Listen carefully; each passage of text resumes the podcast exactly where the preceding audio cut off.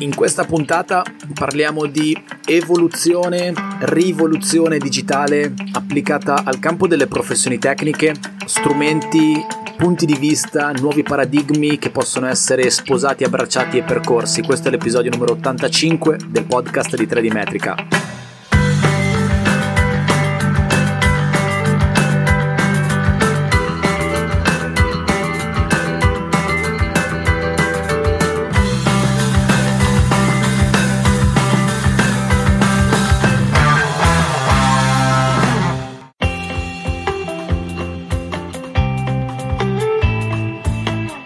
Qualche tempo fa ho aperto le porte del podcast di 3D Metrica a racconti, esperienze, storie personali. Non che le porte del podcast fossero chiuse, ho avuto già tanti ospiti nelle puntate di questo podcast, però ho pubblicato dei podcast, non dei podcast, dei post sui social network in cui chiedevo a chi avesse qualcosa da raccontare di farsi avanti e di contattarmi per condividere la sua storia e la sua esperienza. Alessandro Miele è stato, se non il primo, uno dei primissimi che mi ha dato la sua disponibilità a condividere la sua esperienza. Non si tratta di un'esperienza specifica, di un caso specifico, di un lavoro specifico, quanto piuttosto della condivisione di un'esperienza che dura da più di vent'anni nel mondo delle scansioni laser, del dato tridimensionale, della divulgazione, del BIM inteso non tanto come lo intendiamo adesso che siamo obbligati da una normativa a fare il BIM, ma come condivisione di dato e implementazione di informazioni nell'ottica di costruire un qualcosa di armonico e di organizzato per il bene dell'opera stessa. Alessandro ci racconta la sua esperienza in questa chiacchierata che abbiamo fatto insieme e credo che ci dia degli spunti molto interessanti a tratti secondo me anche illuminanti, per cui non ti rubo altro tempo, ti lascio alla chiacchierata che abbiamo fatto insieme che parla di temi che riguardano l'evoluzione, in parte la rivoluzione, chiamiamola un po', ognuno poi la come meglio crede e secondo la propria sensibilità che riguarda gli strumenti che ci sono a disposizione dei tecnici sia per quanto riguarda il fare un lavoro che per quanto riguarda condividere un lavoro ma anche la divulgazione delle informazioni e tutto quello che il web e il digital ci mette a disposizione. Ti ricordo soltanto che il mio riferimento online è www.3dmetrica.it e noi ci sentiamo alla fine della chiacchierata con Alessandro Miele. Tu sei un utente Microsoft, Linux, Apple, che, che cosa utilizzi? Sicuramente, principalmente Microsoft. Ho, ho, cominciato, avevo cominciato secoli or sono con col Mac, poi sono passato a Windows, passando, diciamo, andando anche verso Linux. Linux ce l'ho sempre con me, sempre installato, perché qualche, qualche prodotto su Linux mi piace sempre testarlo però insomma diciamo che ormai per, per, i prodotti che girano e quello che faccio io è sempre, più, è sempre più Windows quello che si usa. Se dovessi chiederti quali sono i software che utilizzi maggiormente nel tuo lavoro, cosa mi risponderesti? Mm, guarda, ad- adesso sicuramente Revit, AutoCAD, Rhinoceros per la, per la maggior parte, la maggior parte Rhinoceros e poi varia a seconda perché sai io sono un libero professionista quindi lavoro anche con, uh, con altri studi quindi lì a seconda di quello che si usa mh, mm, anche riesco, riesco, ad adattarmi. Principalmente ti ripeto Rhinoceros è quello che più o meno sempre si utilizza. Parallelamente poi a quello che è lo sviluppo BIM che in genere 90% è Revit per quanto, per quanto mi riguarda in questo momento sono un po' ignorante su, uh, su Rhinoceros. È una piattaforma, è un software Autodesk o è un'altra cosa? Revit e Autodesk, mentre Rhino no. no allora, sì. guarda, Rhinoceros uh, nasce nel lontano, credo, 89-90 eh, come applicativo Autodesk all'epoca. Eh, veniva fuori dalla alias Wavefront, eh, c'era un, uno sviluppatore dell'alias che l'aveva l'aveva impostato proprio come modellatore CAID, praticamente i modellatori che si utilizzavano per, per il design, principalmente tagliato a quel taglio lì. Okay. Eh, poi si è sviluppato come prodotto a sé, ancora oggi è un prodotto a sé. Stranamente è l'unico prodotto, non so se tu segui le acquisizioni informatiche che sono, che sono avvenute in questi anni, diciamo, uno dei rarissimi prodotti informatici legati a, al mondo CAD che non è stato mai acquisito da nessuno, è ancora un lupo solitario ed è diventato un po' un, un, un grimaldello su, su, tutti i prodotti, cioè di base mm. per quanto mi riguarda io qualunque lavoro ho fatto alla fine sempre Rino non l'ho mai lasciato, okay. diciamo così. Quindi è no, veramente molto potente. Tra l'altro, adesso hanno sviluppato anche Rhino Inside, cioè Grasshopper su, e quindi tramite Rhino Inside si, si riesce a collegarsi con Archicad, con Revit, con altri prodotti perché poi il Rhinoceros facilita molto la modellazione, la modellazione organica, la modellazione NARPS. E, insomma, è, un, è un prodotto molto evoluto Uh, poi, poi, magari ti consiglierò di fare delle, delle, puntate ad hoc sul Rhinoceros perché veramente anche quello è, è un mondo particolare. Molto volentieri, ma in, in, due parole, dentro Rino, tu che in due parole, se si può, visto che abbiamo, abbiamo, ho capito che è un prodotto complesso, che cosa ci si fa dentro Rino? O meglio, cosa ci fai tu nel tuo lavoro dentro Rino? Ma considera che eh, Rino ha come base, è, è, un CAD di base, quindi okay. alla fine si progetta dal, dalle linee fino anche al BIM, perché poi ci sono dei tool, dei tool di Rhinoceros che ti consentono di fare qualcosa di BIM, uno per esempio è VisualArc, eh, c'è molto l'ausilio di Grasshopper che è uno dei prodotti computazionali che va per la maggiore a livello mondiale, a, a mio avviso è il migliore. E, e, devo dire che insomma è, è, difficile dire in due parole che cosa, che cosa è Rhinoceros Okay. Eh, però è, è un modella- lo, lo, potrei definire come un modellatore avanzato, un modellatore evoluto eh, che poi va comunque tarato a seconda del, del lavoro che, che, ognuno fa. Ultimamente mi sto interessando anche a Blender che ho cominciato a utilizzare, insomma, già nelle precedenti versioni l'ho usato e devo dire che anche questo come prodotto, mh, almeno negli ultimi due anni, mi è capitato di usarlo di usarlo spesso su, su alcuni lavori. E, sai, poi i prodotti sono sempre del, dei, dei, micro ecosistemi, quindi a seconda di, di, quello che usi, un po' più o meno ti devi adattare. Ma senti, Alessandro, visto che parliamo di software, um, allora, tu hai già nominato un, bel po' di software, po' di, di alcuni algoritmi, hai parlato di Blender, Rhino, Revit, abbiamo parlato di CAD. In questo momento, secondo la tua esperienza, Um, è facile o è difficile adattarsi o passare tra un software e l'altro? Cioè c'è una curva di apprendimento che è necessaria, è dura, è molto ripida o comunque, oppure le cose stanno migliorando e quindi si va verso l'utilizzatore e verso rendergli un'esperienza più, tra virgolette, semplice, passami il termine? Ma guarda, diciamo che rispetto agli anni passati la semplicità nei software è, è, quasi, è quasi scontata, ma questo perché c'è una maggiore potenza di calcolo, c'è uno sviluppo informatico che va molto molto più avanti rispetto a anni fa. E devo dire che i prodotti non dico che sono facili, ma sono diventati molto user friendly, insomma, si, si, si, riescono a utilizzare anche l'utente medio, non ha più problemi come aveva una volta con le interfacce grafiche strane, eh, prodotti particolari. Eh, devo, devo, dirti che insomma alla fine poi i prodotti ognuno se li deve un po' studiare, personalizzare, perché mh, mm, mh, penso che non esiste oggi un prodotto che sia migliore di un altro, cioè di base molti sono allineati, fanno tutti eh, cose buone per quelle, che, per quelle, che, fanno, però il, il problema dei software è che nella maggior parte dei casi l'utilizzatore medio boh, probabilmente conosce il, il 30-35% delle funzioni, se ne perde tante per strada, ma perché quello dipende un po' dai, dai lavori che uno fa. Insomma, a seconda del, dei lavori che uno fa ci sono determinati tool piuttosto che altri e, e quindi poi sta un po' al, all'utilizzatore gestirsi il programma.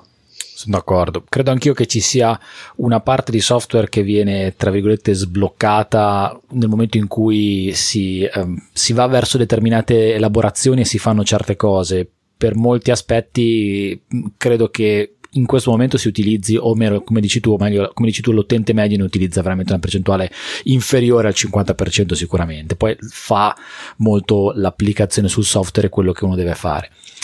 Quando ci siamo sentiti, tu hai risposto uh, molto velocemente a un appello che io ho lanciato su, su LinkedIn, sulle varie piattaforme social, in cui avevo voglia di integrare le puntate del podcast con nuove, nuove chiacchierate con professionisti che raccontassero un po' le loro storie. E ci siamo scambiati un eh. paio di messaggi su LinkedIn e mh, mm, mi hai stuzzicato con un termine che, che, hai, che, che mi hai scritto sul messaggio che è la digital revolution.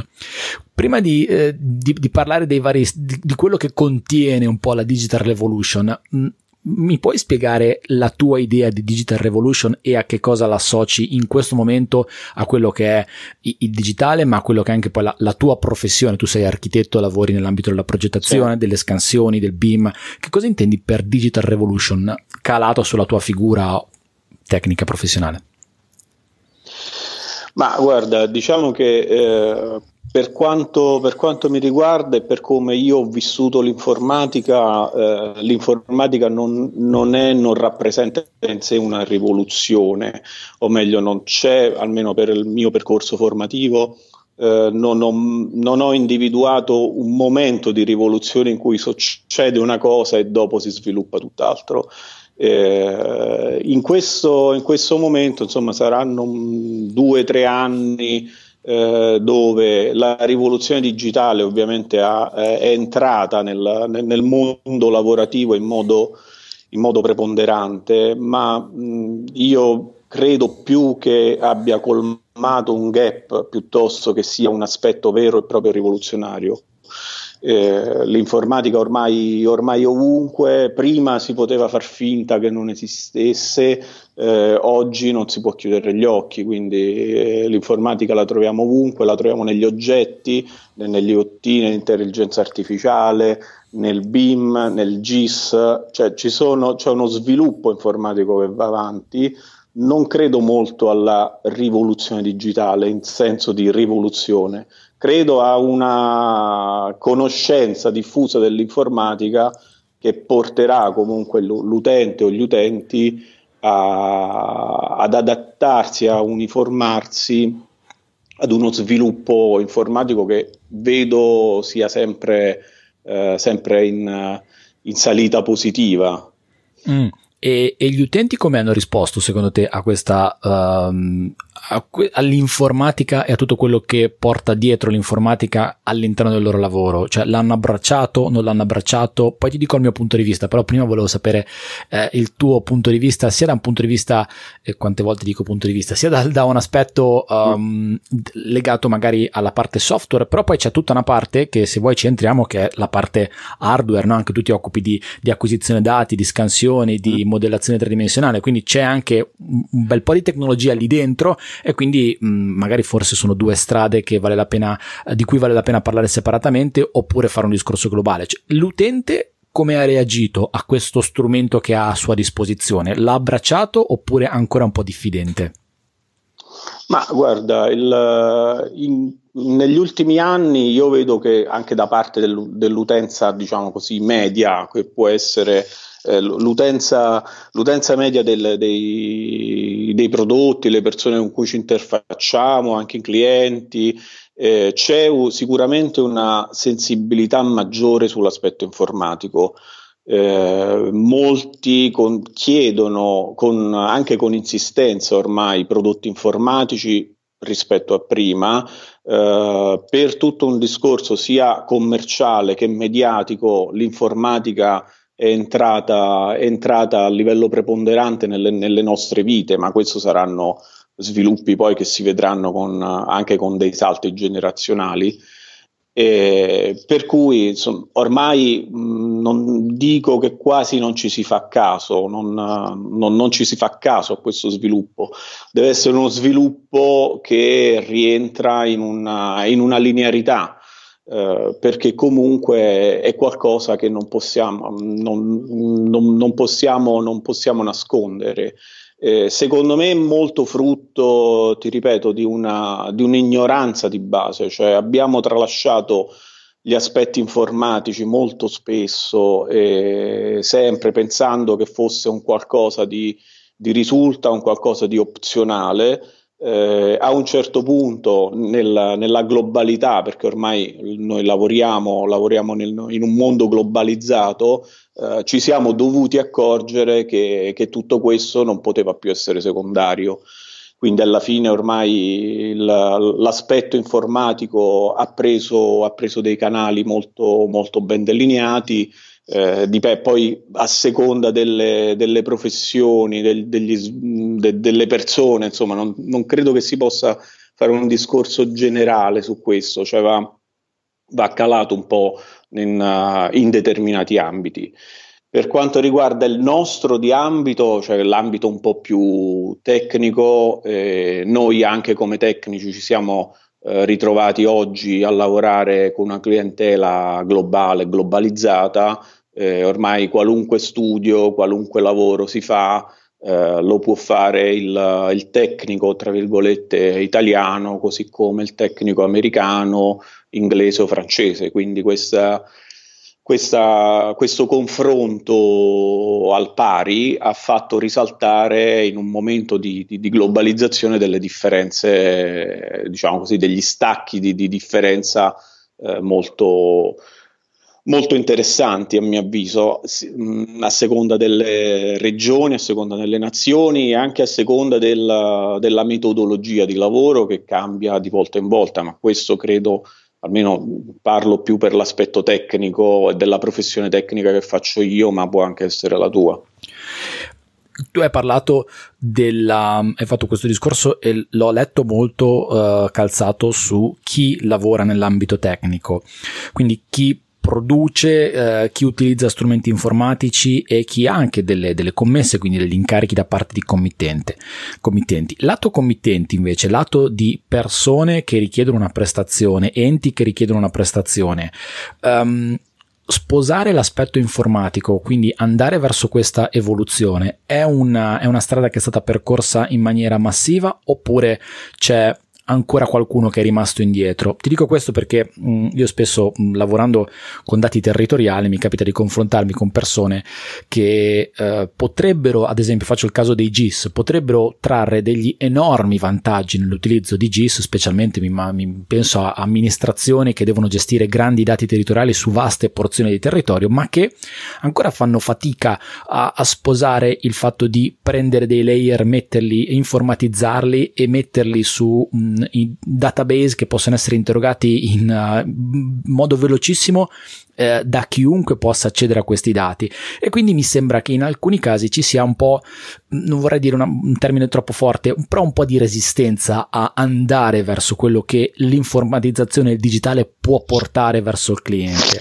Tu come la vedi questa parte legata a chi dà il lavoro, quindi da poi chi è il committente, chi dà degli incarichi di tipo tecnico di, che prevedono l'utilizzo di strumenti di questo tipo?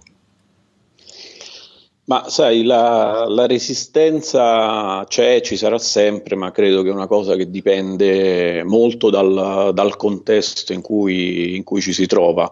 Per contesto intendo sia il contesto geografico, sociale, politico e anche giuridico.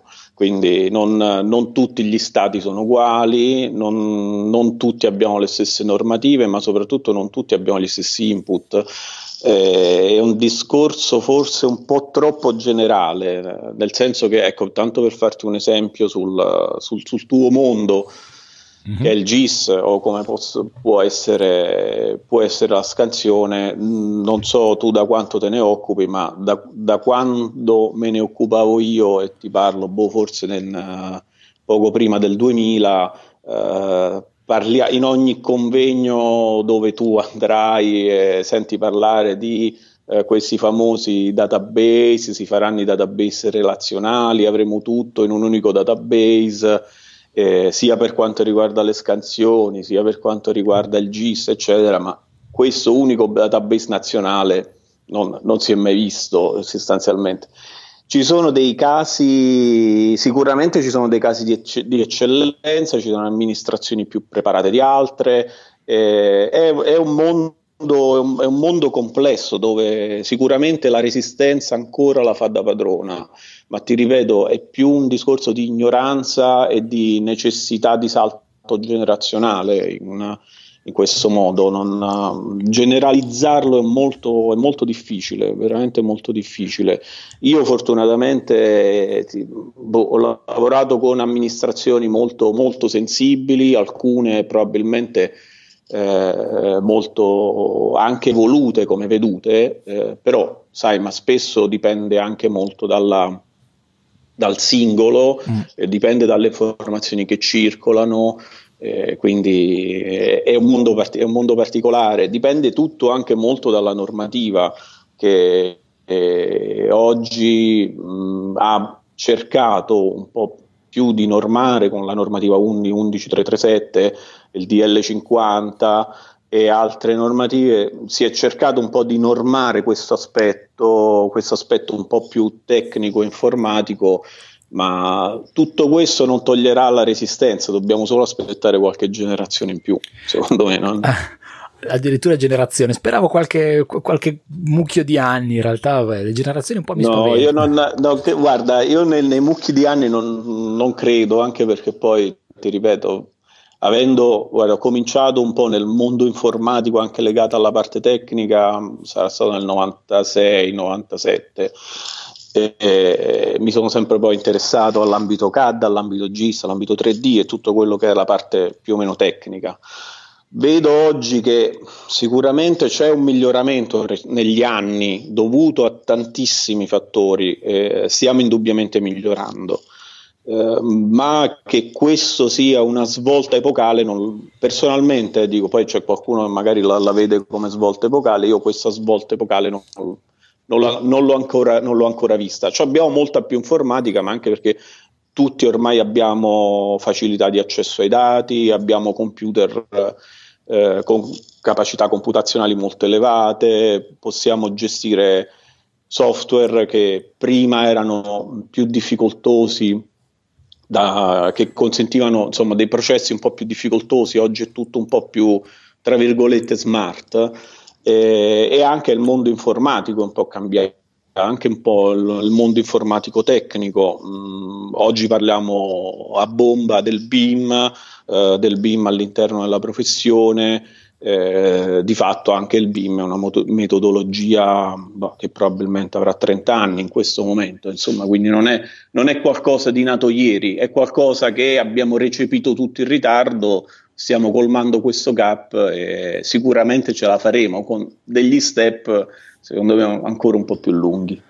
Hai parlato di normativa, eh, ti, ti, faccio giusto un, un, caso che riguarda, che calza molto sul mio lavoro, lavorando in ambiti territoriali e quindi lavorando con coordinate e sistemi di riferimento. Da circa dieci anni c'è una normativa in Italia che dice che i dati territoriali e anche quello che mette a disposizione le, che mettono a disposizione le amministrazioni sui loro database e geoportali devono essere georeferenziati in un sistema di riferimento che è l'RDN 2008 e TRF 2000.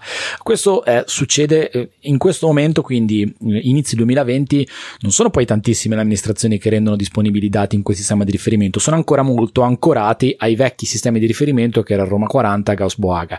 Questo per dirti che comunque mh, mm, eh, vado un po' dietro quello che, quello che dicevi tu prima, eh, forse hai ragione tu, ci vuole a, a, livello generazionale il cambio avverrà piuttosto che man- manciate di anni, perché in dieci anni non si sono riusciti a uniformare i database territoriali, quindi c'è ancora una, una situazione molto mosaicata a livello italiano. Tu hai parlato di BIM e visto che parliamo di normativa, uh, se non sbaglio, ora non è intanto il mio settore, per cui non vorrei dire delle cose che non sono corrette. Comunque c'è una normativa italiana che porta uh, e, e, guarda verso il BIM. Um, cambieranno, cioè questo potrà essere un, uh, potrà dare un ulteriore impulso a, a abbracciare queste tecnologie oppure, oppure secondo te no? Ma guarda, io allora, ti dico subito qual è il lato positivo del BIM eh, che vedo e che, e che, ho, che ho sempre detto. La cosa positiva del BIM è che circolano giovani, perché sostanzialmente l'informatica è in mano a giovani. Mm, se tu vedi sia le società nascenti che si occupano di BIM, sia anche le persone che parlano di BIM nel web, che poi tutto sommato insomma ci conosciamo un po', io mi escludo dai giovani, insomma, Eh, però se vedi sono, sono tutti cioè, almeno un po' mi esclude i giovani però se vedi il, il lato positivo di, di, avere questa informatica massiva è che, eh, è che anche i giovani oggi possono avere si sono ritagliati diciamo così un, un, un, ambito, un ambito molto interessante e devo dire che insomma io ne, ne conosco diversi e, e, mi fa sempre piacere avere a che fare, a che fare con, uh, con, giovani. Quindi questo è il lato, sicuramente il, il, primo lato positivo, al di là che questa sia una rivoluzione, una sfida, chiamalo come vuoi. Dall'altro lato, invece, di fatto il BIM uh, è una metodologia di, di lavoro, mm, sì, però anche da un punto di vista normativo è anche ancora non è ben chiaro, ancora è molto fumoso, poi sai come le normative italiane giocano molto al, alla virgola che si sposta, quindi non Vero. ci sarà a mio avviso mai una normativa chiara in questo ambito. Quindi si parla, si parla sempre di BIM, ma di fatto il, il BIM in sé nella normativa italiana non, io, io di, dimmi dov'è perché ancora non l'ho, ancora lo cerco. E se non l'hai trovato tu, lato, ecco, nel senso che dall'altro lato il, il BIM di fatto è è vero che è una metodologia che ha le sue regole e, ed è finalizzata a quello che è il building, quindi alla costruzione.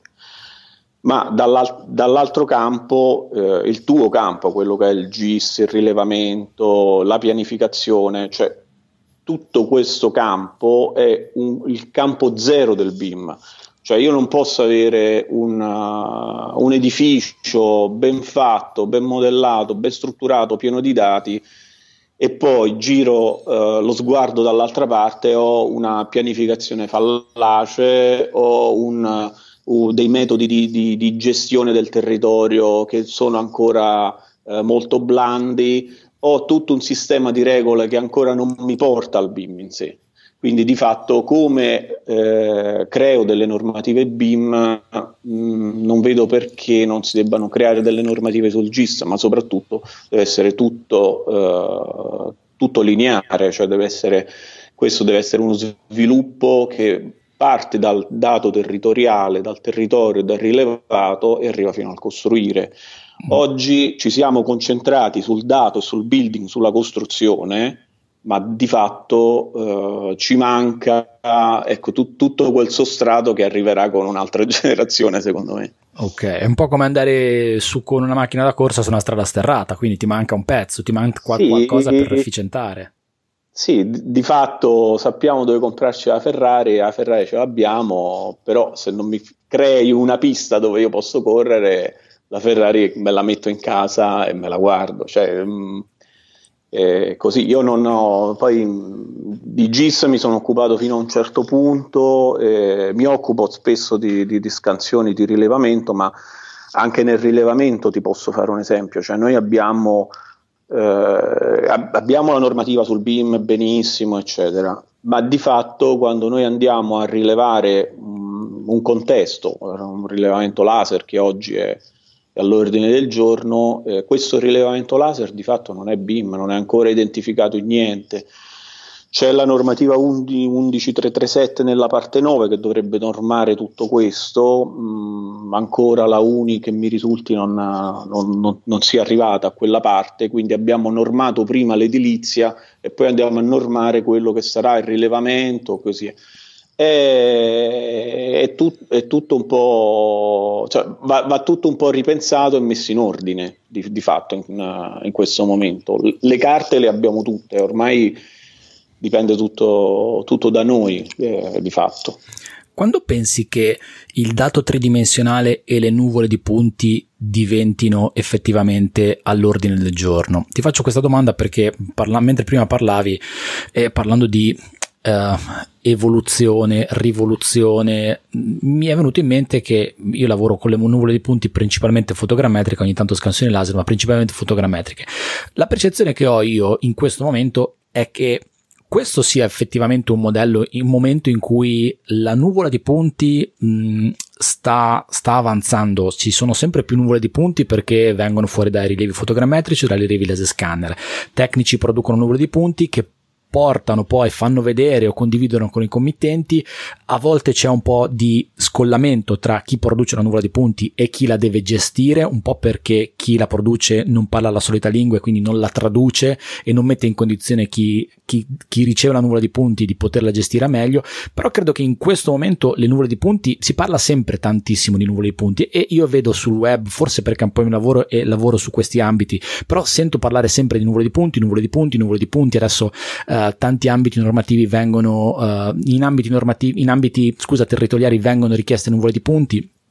Quando è che effettivamente uh, potremo fare eff- il matching, cioè uh, arrivare a un punto in cui si dice ok, siamo le nuvole di punti, è, è la direzione in cui dobbiamo, dove dobbiamo andare, uh, è, questa la strada da seguire, si arriverà in questo a un, a un momento a un momento zero in cui questo potrà essere un flusso di lavoro condiviso da tutti oppure ci vorrà ancora qua qualche generazione? Ah, eh, guarda, la, cioè, la, l'argomento che tocchi è, è, abbastanza emblematico. Secondo me ci vuole sempre qualche generazione su questo, ma di fatto eh, ci vuole anche molto sviluppo software. Cioè, oggi qualunque prodotto BIM o anche non BIM è in grado di leggere la nuvola di punti. Uh, io ho cominciato a lavorare sulle nuvole di punti nel 2002 e mi ricordo, insomma, facevamo dei salti mortali con prodotti di meccanica uh, per cercare di estrarre dei dati un po' meglio sulla parte fotografica e quindi diciamo in questo i software oggi sono sicuramente predisposti e allineati per lavorare sulla nuvola di punti. La nuvola di punti però è un mondo, cioè è un mondo, cioè tu oggi eh, se, se, chiedi a qualcuno che si occupa di BIM ti sa parlare di tutti i LOD definiti del BIM che sono stati definiti nelle varie normative, eh, la nuvola di punti eh, diventa sempre un oggetto che sta nell'ambito zero mh, di cui a seconda di come ci metti mano eh, qualcuno usa meglio e qualcuno usa peggio.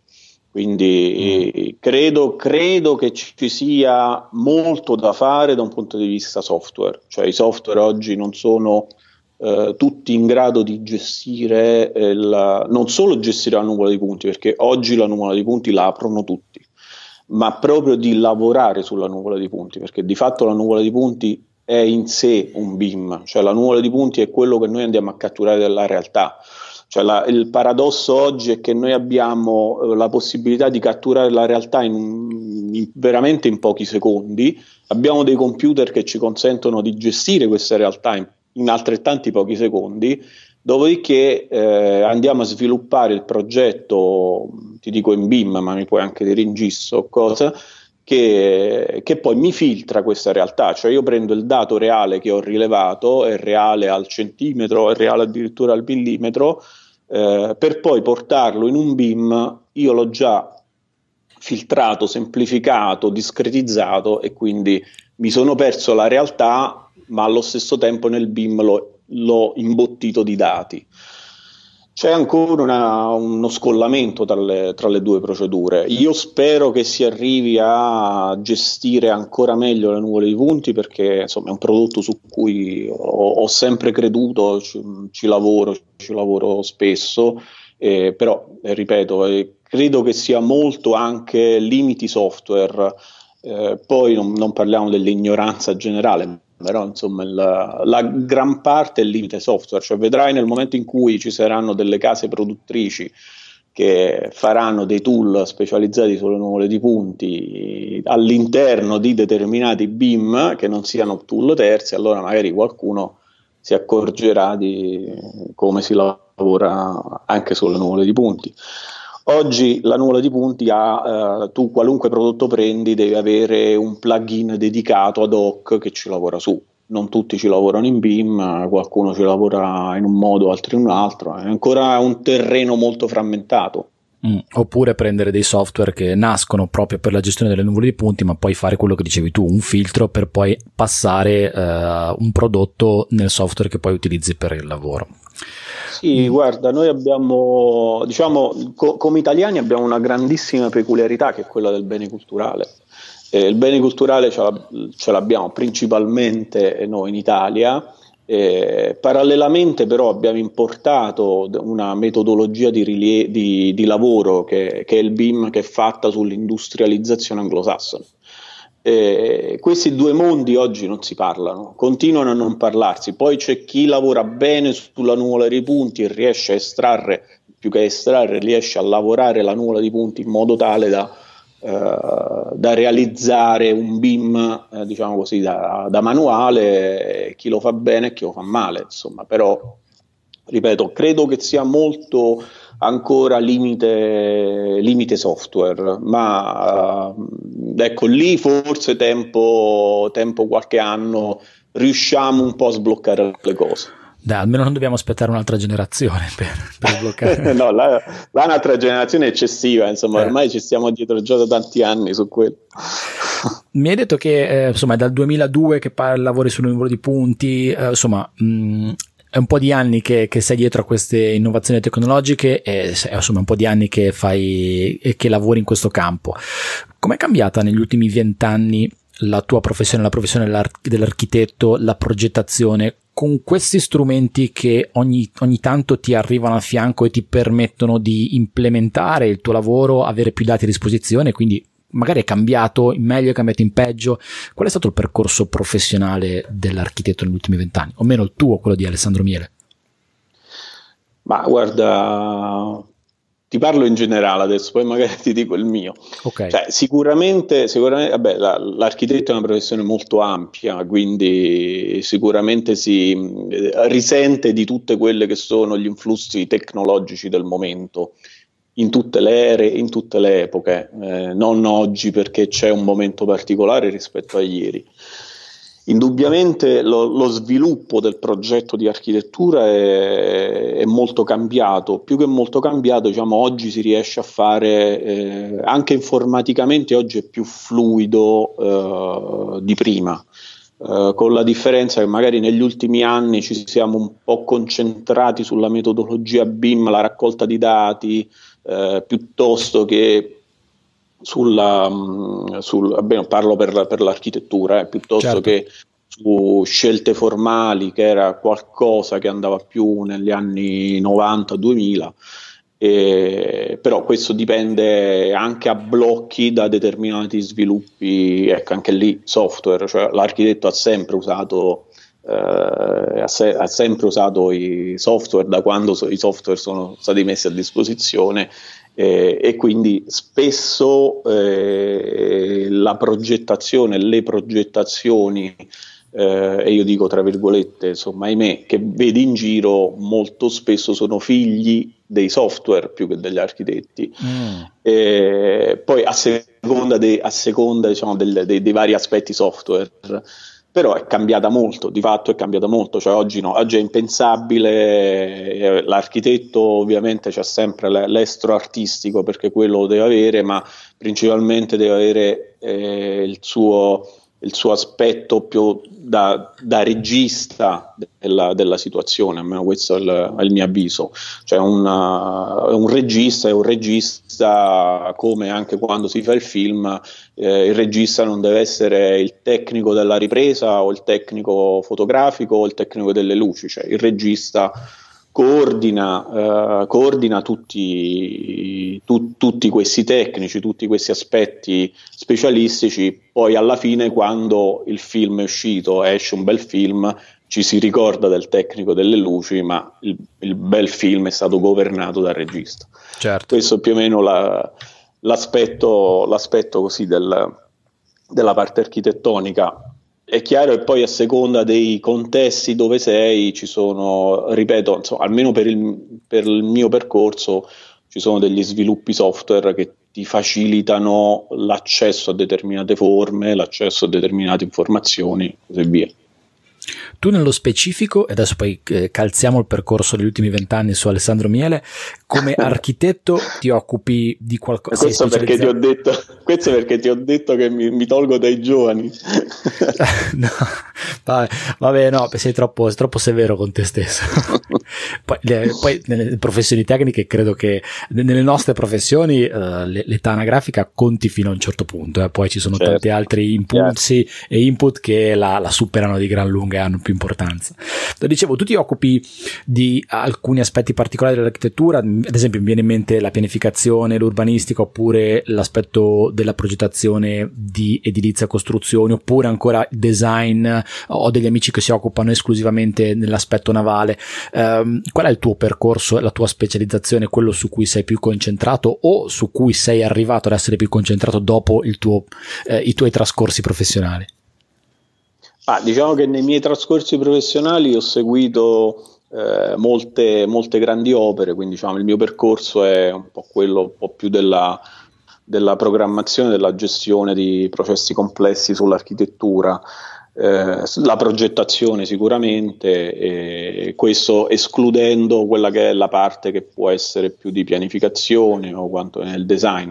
Cioè il, il percorso che io ho fatto sì, mi, ha, mi, ha, portato a gestire delle opere complesse, quindi quello è, quello è il settore un po' in cui sto, sto un po' più a mio agio, diciamo così. Chiaro, all'interno anche di un ecosistema digitale eh, che, che, ho sempre sviluppato, da, probabilmente da sempre, non ti saprei dire da, eh, da un'età, insomma sono sempre stato in, una, in, un ambiente fortunatamente anche digitalmente evoluto che eh, man mano mi ha portato a determinate, a determinate esperienze.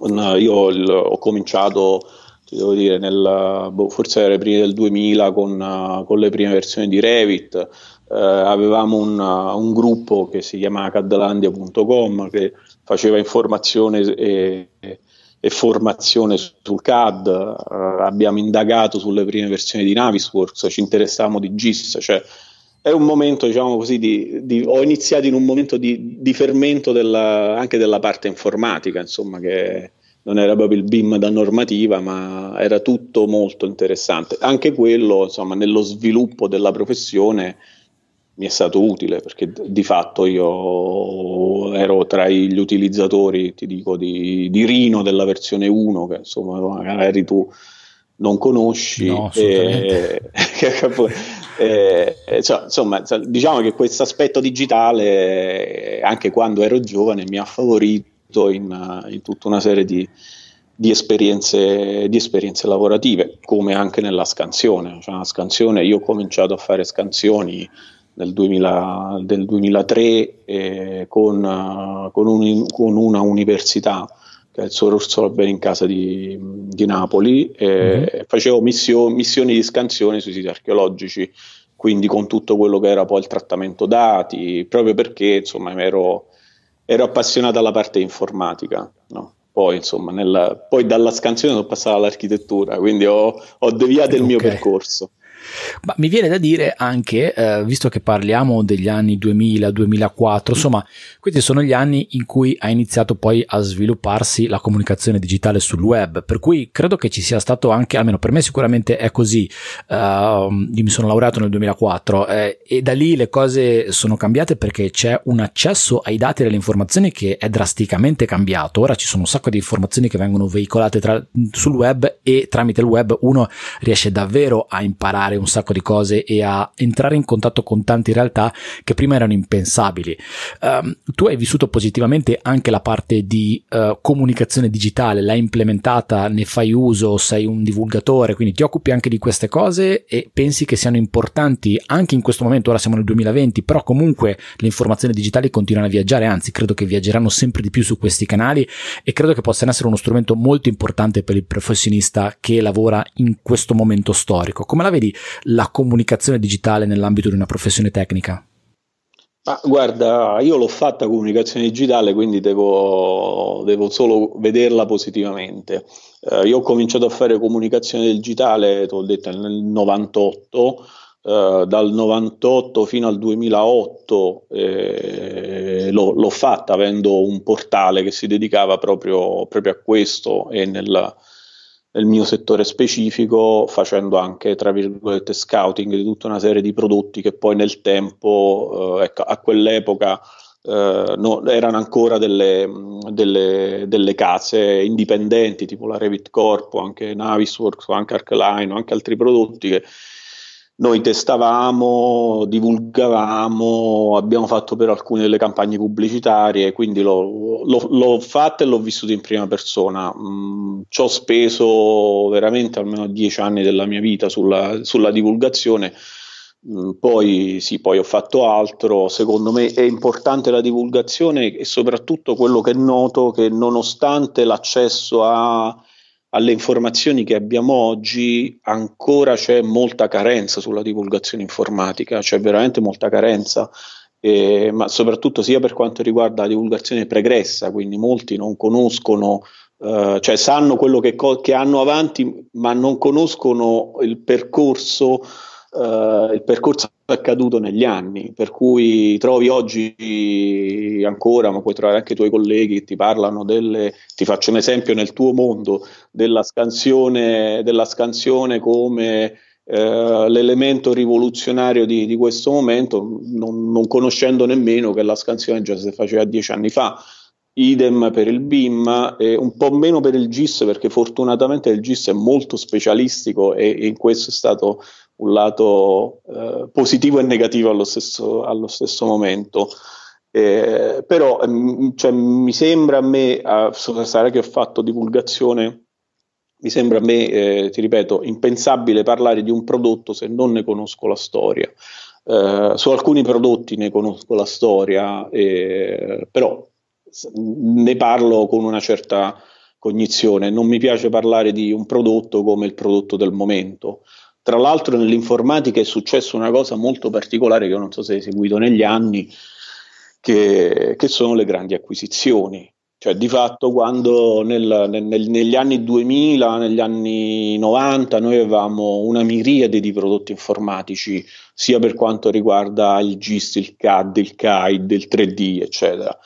Nel corso degli anni, dal, dal 2000 in poi, eh, sono accadute tutta una serie di acquisizioni informatiche vedi Autodesk che è la più, la più nota che ha, che ha, acquisito Autodesk nasceva con AutoCAD sostanzialmente ha acquisito, eh, ha acquisito Maya, ha acquisito Soft Image sul 3D, ave, ha acquisito Alias Wavefront ha acquisito la Revit Corp, ha acquisito Navis, ha acquisito una serie di prodotti, parallelamente anche la Bentley ha acquisito tutti i suoi prodotti, quindi siamo eh, in un momento dove e anche fortunatamente per chi, per chi, utilizza determinati prodotti, in un momento dove queste grandi acquisizioni hanno, eh, hanno portato a delle società molto forti, ma sono poche. Cioè, oggi noi abbiamo poche società informatiche che sono player sul mercato eh, e poi abbiamo ogni tanto degli, de, degli sprazzi nascenti di, di, genialità da parte di, di, alcuni, di alcuni produttori software, ma sono molto pochi rispetto a anni fa. Uh, cioè oggi se io... Mm, secondo me non è positivo, o meglio, mm, bisog- cioè, mm, oggi se ti dovessi dire qual è il prodotto innovativo sull'architettura, qual è il prodotto innovativo sul GIS, qual è il prodotto innovativo sul 3D, avrei un po' di difficoltà. Non ci sono, cioè, vedo che c'è sicuramente un interesse per la programmazione, c'è un interesse per la per la parte diciamo così, programmazione visuale, che è quella che poi si fa in Grasshopper o altri, altri prodotti.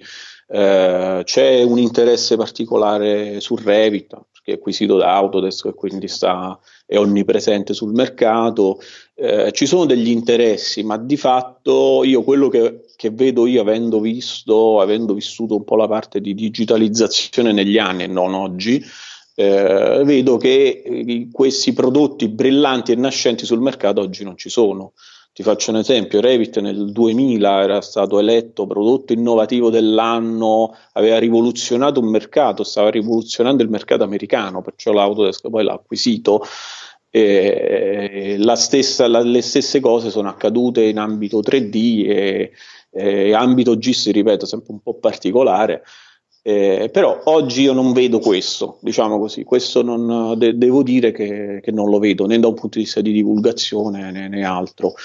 C'è la presenza di, di, canali open source interessanti come Blender, secondo me Blender è uno dei prodotti del futuro perché si è stabilizzato moltissimo, ma dall'altra parte, boh, insomma, se, se, se scarto quei due o tre nomi che, che l'utente medio può conoscere, ho un po' il vuoto sotto i piedi sostanzialmente anche su open source. Infatti, la mia domanda era eh, prossima sarebbe stata proprio quella su, sulla, sul mondo open source. Ora tu hai citato Blender.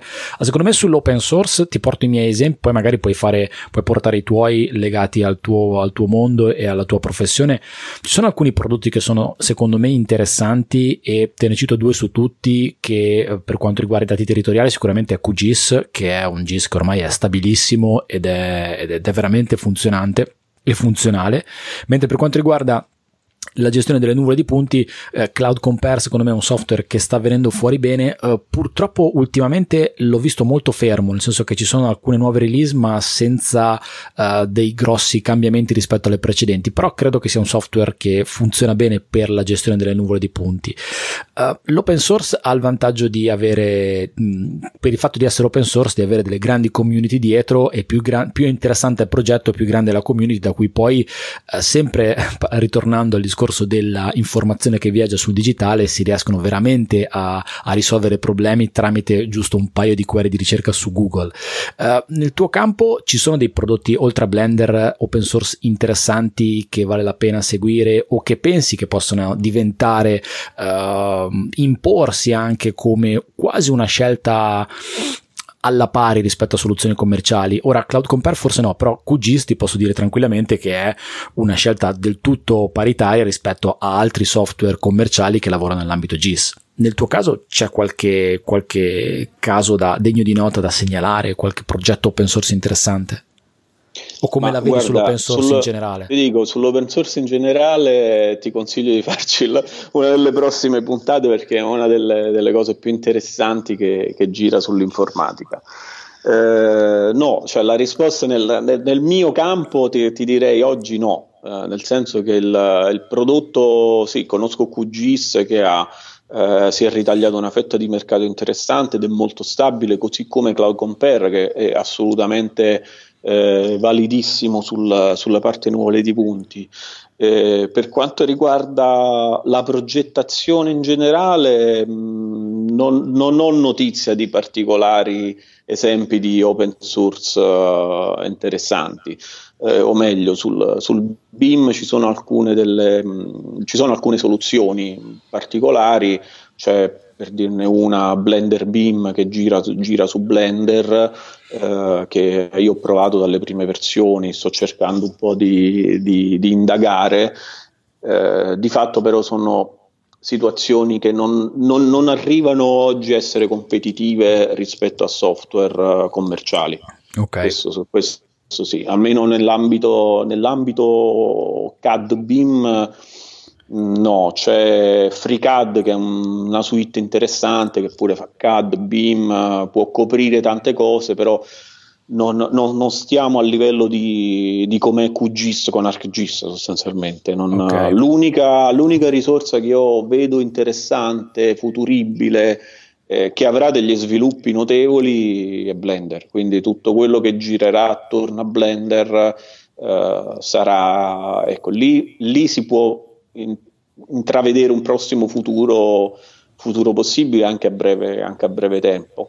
Ci sono anche delle suite per architettura, cioè ci, ci, sono tante, tanti applicativi che a Blender anche mo- molto interessanti.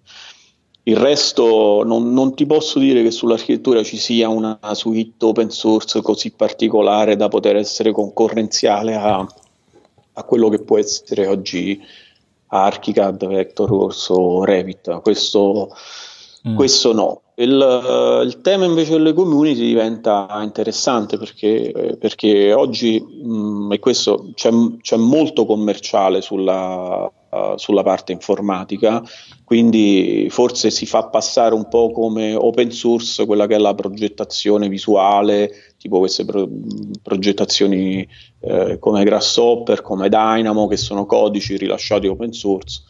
Eh, e quindi quelli eh, sicuramente quelli avranno quelli hanno avuto e avranno un futuro nella, negli anni eh, secondo me è un po' mistificato perché poi di fatto è un open source a metà nel senso una eh, programmazione che poi ha sempre bisogno di un prodotto commerciale per essere sviluppata. Mm-hmm. Questo, questo è, non è proprio l'open source, quello gratuito a cui boh, magari io che usavo Linux e che spero ancora in Linux, insomma, siamo abituati, insomma, non, non, non è quello. Ok.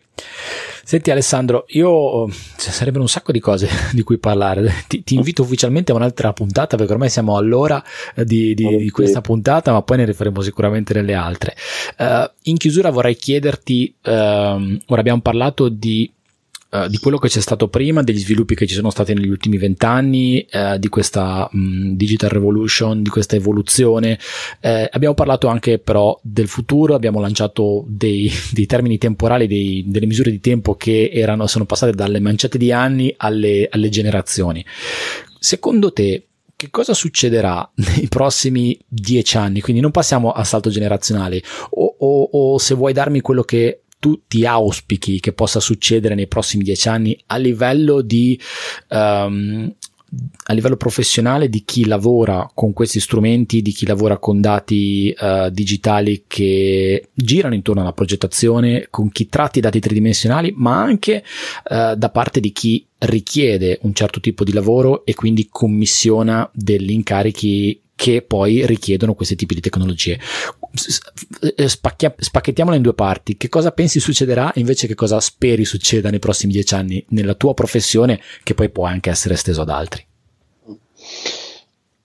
Ma è una, be- una bella domanda questa. Eh, però che cosa mi auspico che succederà? Sicuramente ci sarà una, anzi auspico, spero che ci sarà, ci, ci sarà una uh, uniformità di prodotto, uh, o meglio, visto che adesso siamo tutti centrati sul dato, sul produrre dato, sull'intelligenza artificiale, dobbiamo fare in modo che i prodotti informatici si parlino tra loro.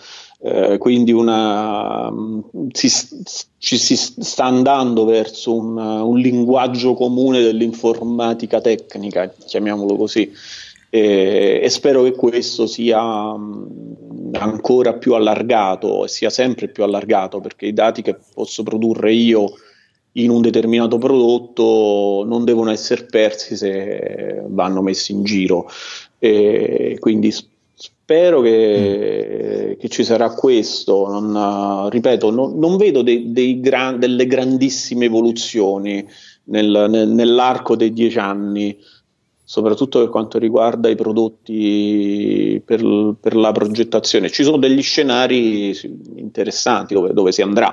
Uh, si andrà nel, nel virtuale, insomma, che, che, evolve sempre, si andrà nel, nell'IoT, nella programmazione. Cioè, oggi diciamo quello che è lo sviluppo BIM è, è anche molto oltre il BIM, cioè il, se si andrà verso il digital twin, quindi le riproduzioni digitali del, del costruito, cioè questi saranno gli, svol- gli sviluppi dei prossimi anni. Mm, spero prima dei, prima dei dieci anni e non, non dopo, di, dopo i dieci anni, non troppo, però insomma nonostante oggi parliamo di digital twin, di BIM, di scansioni laser, ricordiamoci che c'è, c'è ancora un, una grossa fetta di mercato che va avanti in modo del tutto classico, quindi non, il, il doppio binario credo che, che, ci sarà sempre.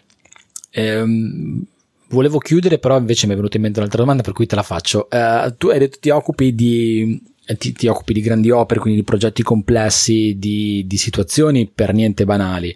Um, hai lavorato anche all'estero? Hai esperienze all'estero per le quali puoi fare un confronto tra quello che succede in Italia e quello che è stato il tuo percepito del lavoro all'estero? Ma questo è, una, è, sempre un'altra puntata che dobbiamo fare. no? No, io, per, io, particolarmente, fortunatamente, ho lavorato sempre con grandi studi eh, in Italia su opere principalmente italiane, ho fatto all'estero okay. anche altre cose. eh, però con un confronto costante con, con l'estero, con, con, con colleghi eh, anche io ho sviluppato delle, delle progettazioni all'estero, ti dico, sono, mh, sono, mondi del tutto diversi, cioè mondi del tutto diversi, approcci del tutto diversi, è, è una cosa di, difficile da, da generalizzare.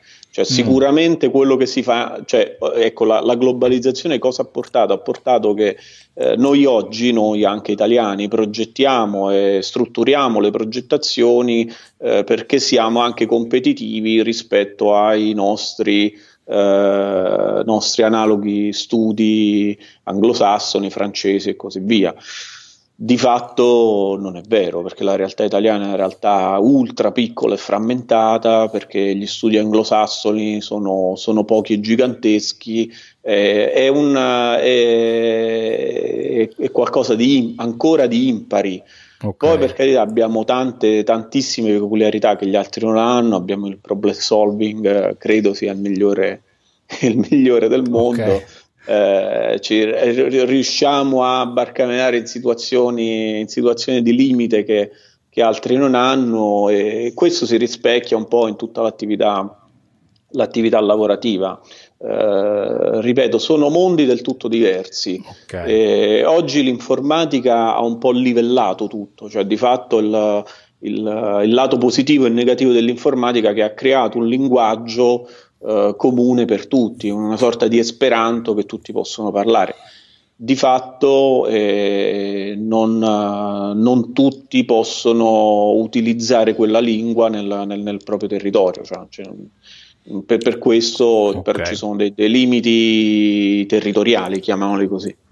Ok, sono proprio paradigmi diversi, per cui è anche difficile sono, fare un confronto. Sì, sono, sono, mondi diversi, a volte anche inconfrontabili. Guarda, io quando leggo i confronti non ci credo mai, perché sono, cioè, è, è, assolutamente banale e stupido fare confronti. Cioè, siamo, le realtà di fatto hanno, ognuna ha la propria diversità, ma siamo diversi anche noi stessi italiani da, non dico da città a città, ma da regione a regione, quindi eh, dire che oggi siamo nella digital revolution perché nella digital revolution non c'è l'America, ti faccio un esempio, eh, è, una, è, una, boiata perché certo. l'America è l'America, l'Italia è l'Italia, per carità. Poi, poi tutti, poi diciamo, cioè, può essere chi è più evoluto di altri, diciamo così. Però vabbè, certo. insomma, ma non sono. Come la vedo io. Sì, sono realtà inconfrontabili. Poi ci, le, se le vogliamo confrontare, sai, a fare un grafico e buttare dei dati ci si mette poco eh, di, di eh. fatto non, non so quanto abbia senso. Sono d'accordo. Senti Alessandro, io beh, non posso che far altro che ringraziarti per il tuo tempo, per questa tua chiacchierata che secondo me è stata molto illuminante, molto profonda. No, e... grazie a te, grazie a te. grazie a te perché insomma nella, ti ripeto, nella divulgazione sono sempre, sono sempre disponibile, quindi sì. è una cosa che mi interessava e subito, subito ti ho dato, ti ho dato il là. Grazie, grazie mille. Se qualcuno ti vuole trovare online, quali sono i tuoi riferimenti? Noi ci siamo sempre sentiti su LinkedIn, hai altri ah, riferimenti? Mi trovo su LinkedIn, guarda, mi trovo su LinkedIn e su LinkedIn mi trovano tutti. Ok, Alessandro Miele su LinkedIn, ci sei solo tu sì. o comunque insomma la... sei facile da recuperare. Sono facile da recuperare. Nelle note dell'episodio metto anche il link al tuo profilo LinkedIn. Volentieri. Grazie Alessandro. Allora Noi ti ringrazio, è, stato, è, stato, molto interessante. mi rendo disponibile anche per, per, altre, per altre chiacchierate.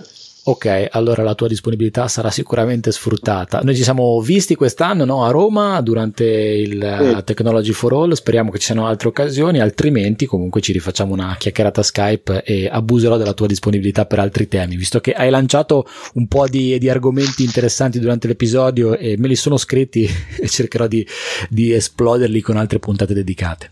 Volentieri, volentieri. Ciao, buona giornata.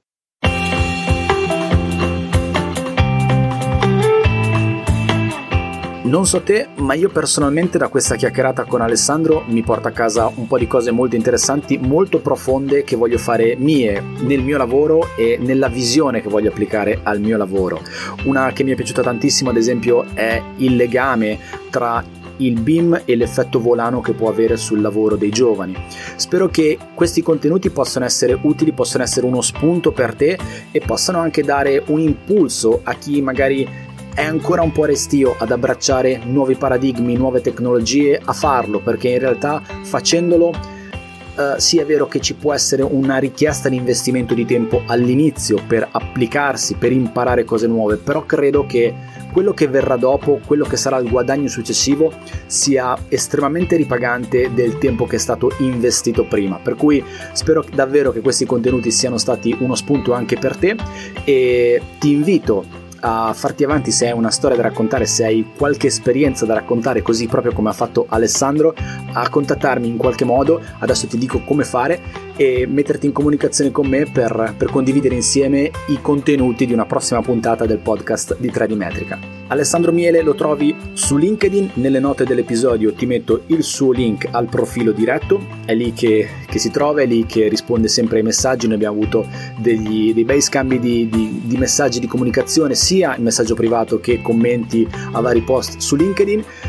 Il quartier generale di Tradimetrica invece è www.tradimetrica.it. Se vuoi connetterti direttamente con me, il modo migliore per farlo è Telegram, telegram.me slash Paolo Corradeghini. Se utilizzi Telegram ti invito a iscriverti al canale Telegram di 3D Metrica dove quotidianamente condivido un po' di cose oltre a quelle che pubblico sui canali social network di 3D Metrica che trovi al riferimento online che ti ho detto prima e se pensi che questo progetto, se pensi che il lavoro di 3D Metrica, se pensi che quello che condivido valga la pena di essere sostenuto, puoi diventare un finanziatore, puoi supportare il progetto di 3D Metrica www.3dmetrica.it slash supporta e hai la possibilità con il tuo contributo ricorrente mensile attraverso la piattaforma Patreon di diventare un produttore e di salire a bordo del progetto di 3D Metrica e renderlo ancora più sostenibile. E come ho scelto di fare dall'inizio della campagna di supporto e di finanziamento di 3D Metrica, anche in questa puntata voglio ringraziare di cuore tutti i finanziatori di 3D Metrica eh, citandoli uno per uno. Quindi grazie a Domenico Argese, Marco Rizzetto, Luca Lucchetta, Fabrizio Comiotto, Luigi Giovanni Gennari, Stefano Chiappini, Alessandro Paganelli, Giampaolo Beretta, Gianluca Palmieri, Massimo Ratto Cavagnaro, Martina Parini, Alessandro Bruscagin, Loris Bergamin, Marzio Marinelli, Daniele Pesci, Mario Puppo, Gianluca Pavone, Cristian Giardelli, Tiziano Cosso, Massimiliano Piras, Walter Nencioni, Giampaolo Grosso, Edoardo Filippini, Matteo Marzari, Luca Da Canal, Federico De Betto, Mauro Perega, Salvatore Onorato, Luca Caveniero, Andrea Moscatelli, Michele Girardi, Alessandro Vernassa, Giampaolo Bonini, Martina Francescangeli, Mario Munda, Marco Massignan, Antonio De Angelis, Daniele Madella, Roberto Innocenti, Ottavio Gioglio, Giancarlo Ciaccia, Cosimo Caniglia, Stefano Rocco, Maurizio Azzola, Valentino Laurelli, Nicola Chiaroni, Francesco Mugnai, Ettore Arcangeletti, Massimo Forcato e Sergio Menta.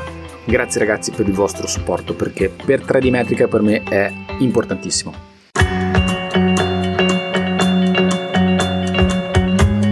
Io ringrazio anche te per essere arrivato, per essere arrivato ad ascoltare fino a qui questa puntata del podcast. Ti do l'appuntamento al prossimo episodio e ti saluto fortissimo. Ciao da Paolo Corradeghini.